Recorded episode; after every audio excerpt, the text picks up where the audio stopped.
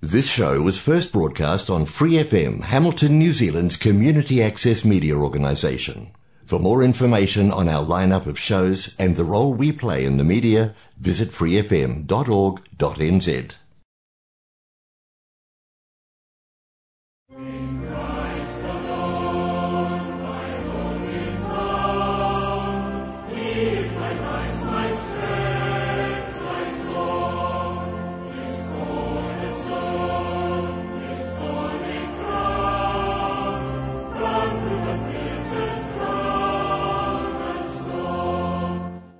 This is Peter and Tricia. Welcome you today to Great News and God's Views, a half hour weekly broadcast on Free FM 89.0 independent community media. We can be contacted by email at greatnews376 at gmail.com.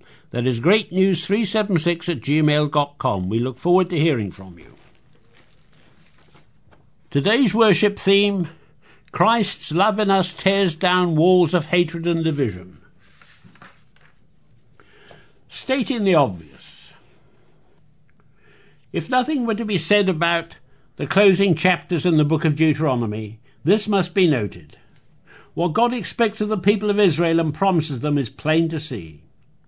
It's stated, restated, spelled out, writ large, For this commandment which I command thee this day is not hidden from thee, neither is it far off. But the word is nigh unto thee in thy mouth and in thy heart, that thou mayst do it. The opening command in our particular text speaks of the plainest day quality of the larger section of the book of which this is a part. In modern phrases, we might say simply, open your eyes. Deuteronomy 30, 15 to 20 states the obvious again, as if to be perfectly certain that those who hear are understanding precisely what's at stake in the relationship between God and God's people. What then is at stake? We read from Deuteronomy thir- chapter 30, beginning at verse 15. See, I have set before thee this day life and good and evil, in that I command thee this day to love the Lord thy God, to walk in his ways, and to keep his commandments, and his statutes, and his judgments, that thou mayst live and multiply, and that the Lord thy God shall bless thee in the land whither thou goest to possess it. But if thine heart turn away, so that thou wilt not hear, but shall be drawn away and worship other gods and serve them, I denounce unto you this day that ye shall surely perish, and ye shall not prolong your days upon the land, whither thou passest over Jordan to go to possess it. I call heaven and earth to record this day against you, that I have set before you my life and death, blessing and cursing. Therefore choose life that both thou and thy seed may live, that thou mayst love the Lord thy God, and that thou mayst obey his voice, and that thou mayst cleave unto him. For he is thy life and the length of thy days, that thou mayst dwell in the land which the Lord sware unto thy fathers, to Abraham, to Isaac, and to Jacob, to give them. Blessings. If the life and death are the dramatic extremes on the continuum of consequences for those who follow or choose not to follow God's guidance, then blessings and curses are their more advanced attendants. Biblically speaking, a blessing is not so much an act that grants a person survival as a gesture that makes life more than mere survival. The notion of being blessed has the loose sense of being honored, happy, or fortunate. The blessed are not, however, to be equated with the lucky or the favourite daughter or son who enjoys special treatment. Deuteronomy assures us that the blessings are the fruit of our free choice to follow God's way. They're available with complete equity to all who choose to receive them through obedience. Curses. If a blessing is different from breathing or survival, or so is a curse different from death. To be cursed is perhaps to wish for death without receiving it, to have all meaningful things spoiled like brine spoiling a fresh water well. The Deuteronomic understanding of this state of being is just about that literal. As it says in Deuteronomy 28 16 to 19. Cursed shall I be in the city, and cursed shall I be in the field. Cursed shall be thy basket and thy store. Cursed shall be the fruit of thy body, and the fruit of thy land, the increase of thy kine, and the flocks of thy sheep. Cursed shall thou be when thou comest in, and cursed shall thou be when thou goest out. As was true of blessings, curses are not the exclusive domain of specially chosen individuals. Of lightning bolts reserved for the really, really wicked. Curses describe the hell life can be when any of us with no particular skill or distinction in the vice department dig ourselves deeply enough into lifestyles that betray, perhaps in very subtle ways initially, our truest loyalties. Martin Bell has written that God will not let us go to hell in peace. Curses are the instrument of that discomfiture. The bottom line. The bottom line in Deuteronomy, despite popular characterization to the contrary, is not law but love. The most obvious thing of all in these pages also turns out to be the most easily overlooked. God loves the people of Israel. God's people are referred to as God's treasured possessions and God's treasured people, whom God has chosen, loved, brought out from slavery, and redeemed. In one particular poetic sweep, God's love for the people of Israel is depicted with great tenderness. If rules matter to God, it's only because we matter to God, and God wants nothing more or less than our own well being, prosperity, blessedness, and life. In the light of such divine desiring on our behalf, the choice becomes obvious.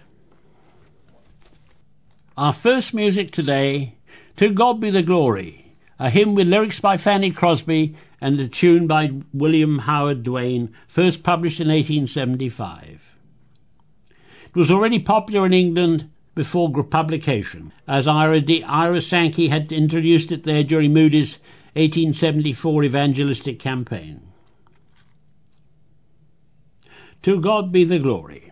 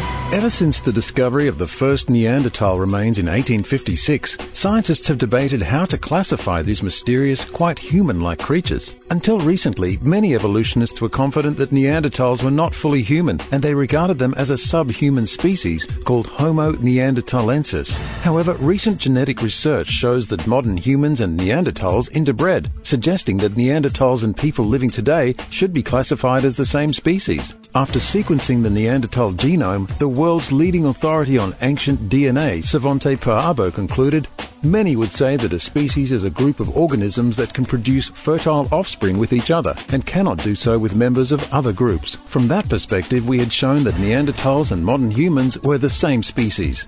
Neanderthals were humans, not ape men, contrary to 150 years of storytelling. To find out more from Creation Ministries International, visit our website, creation.com.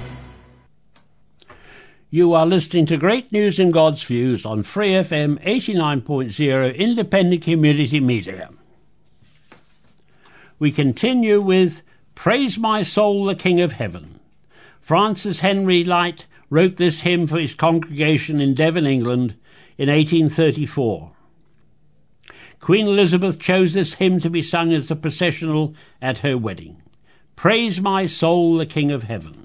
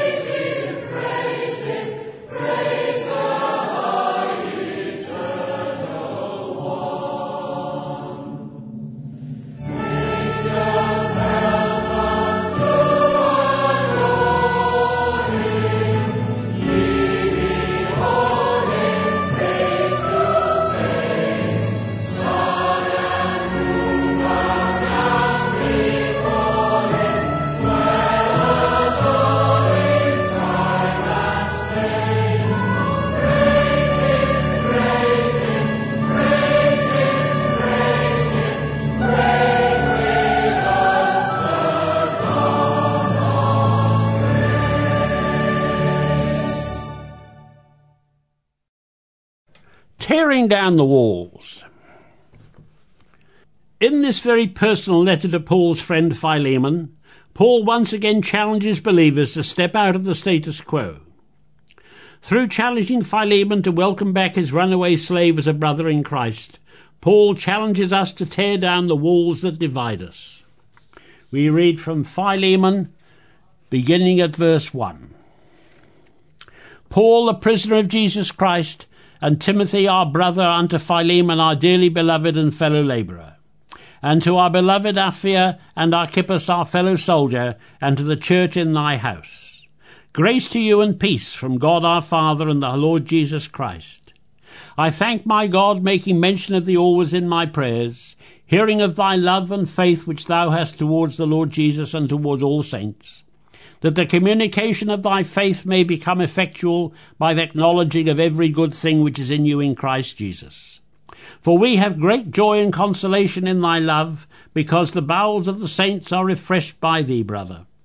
Wherefore, though I might be much bold in Christ to enjoin thee that which is convenient, yet for love's sake I rather beseech thee, being such an one as Paul the aged, and now also a prisoner of Jesus Christ I beseech thee for my son Onesimus, whom I have begotten in my bonds, which in time past was to thee unprofitable, but now profitable to thee and to me, whom I have sent again. Thou therefore receive him, that is mine own bowels, who I would have retained with me, that in thy stead he might have ministered unto me in the bonds of the gospel.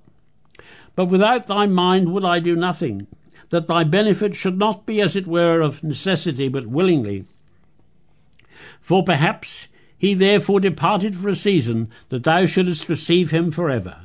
Not now as a servant, but above a servant, a brother beloved, specially to me, but how much more unto thee, both in the flesh and in the Lord. If thou count me therefore a partner, receive him as myself. If he has wronged thee or owed thee aught, put that on my account.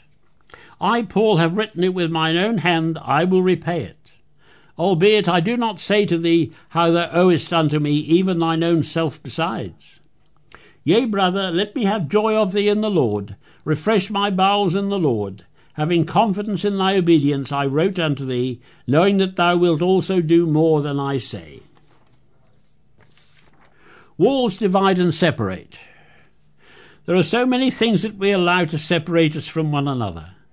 There are so many walls that we build and so many things that we allow to become walls. Our fear of something different, our prejudices, grief for social, political, and economic status. Even our clothes and possessions can separate us from one another. Actions, attitudes, and events all have a way of imprisoning us and keeping us that way if we let them.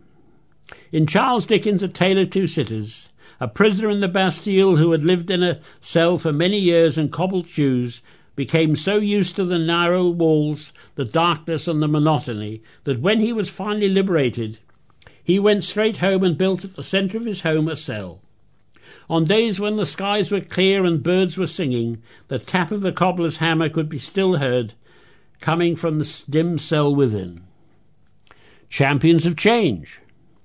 Paul championed change. Paul challenged Philemon to be a champion of change too. He challenged him to forgive Onesimus for running away. But he also challenged Philemon to accept Onesimus back, not simply as a slave, but as a fellow believer. Bear Bryant, who coached the University of Alabama to several national football championships, once commented, I'm a good coach of a boy who isn't a champion but doesn't know it. My walls are filled with photos of boys who weren't champions but never found out. Through Christ, we're called to be champions of change, champions of equality. We're called to be the leaders in tearing down the walls that separate us from God and one another. Love brings down walls of separation. Those walls only come down through the power of love experienced in Christ. That was the power that changed Onesimus. It's the power that has changed the world, the power that can even change the most hardened criminal. Love changes us and motivates us. There was a youngster with mental retardation who'd seated himself on the floor of a pharmacy and began to play with some bottles he'd taken off the shelves. The pharmacist asked him to stop. When he didn't, the pharmacist yelled at him and scolded him with a sharp tone. Right at that moment, the boy's sister came up. She put her arms round him and whispered something in his ear. Right away, he put the bottles back in place on the shelf. Then his sister turned to the chemist and said, You see, he doesn't understand when you walk to him like this. I just love it into him. There aren't very many people who respond to being scolded, pushed, driven, or harassed, but everyone responds to love. Was the love of God through Christ in Paul's life that allowed him to change. Was that same love that changed Onesimus was the love of Christ to which Paul appeals both to Philemon and to us. He calls us to allow the love of Christ to make us champions of change so we can work to tear down the walls that separate us. You are listening to Great News and God's Views on Free FM 89.0 Independent Community Media. 89.0 is live streamed from freefm.org.nz or tune in and now on Amazon Echo devices using the FreeFM 89 Alexa skill. We continue with Holy, Holy, Holy. Words by Reginald Heber, music by John Bacchus Dykes, written in 1861. It was sung in the 1953 film Titanic. Holy, Holy, Holy thank you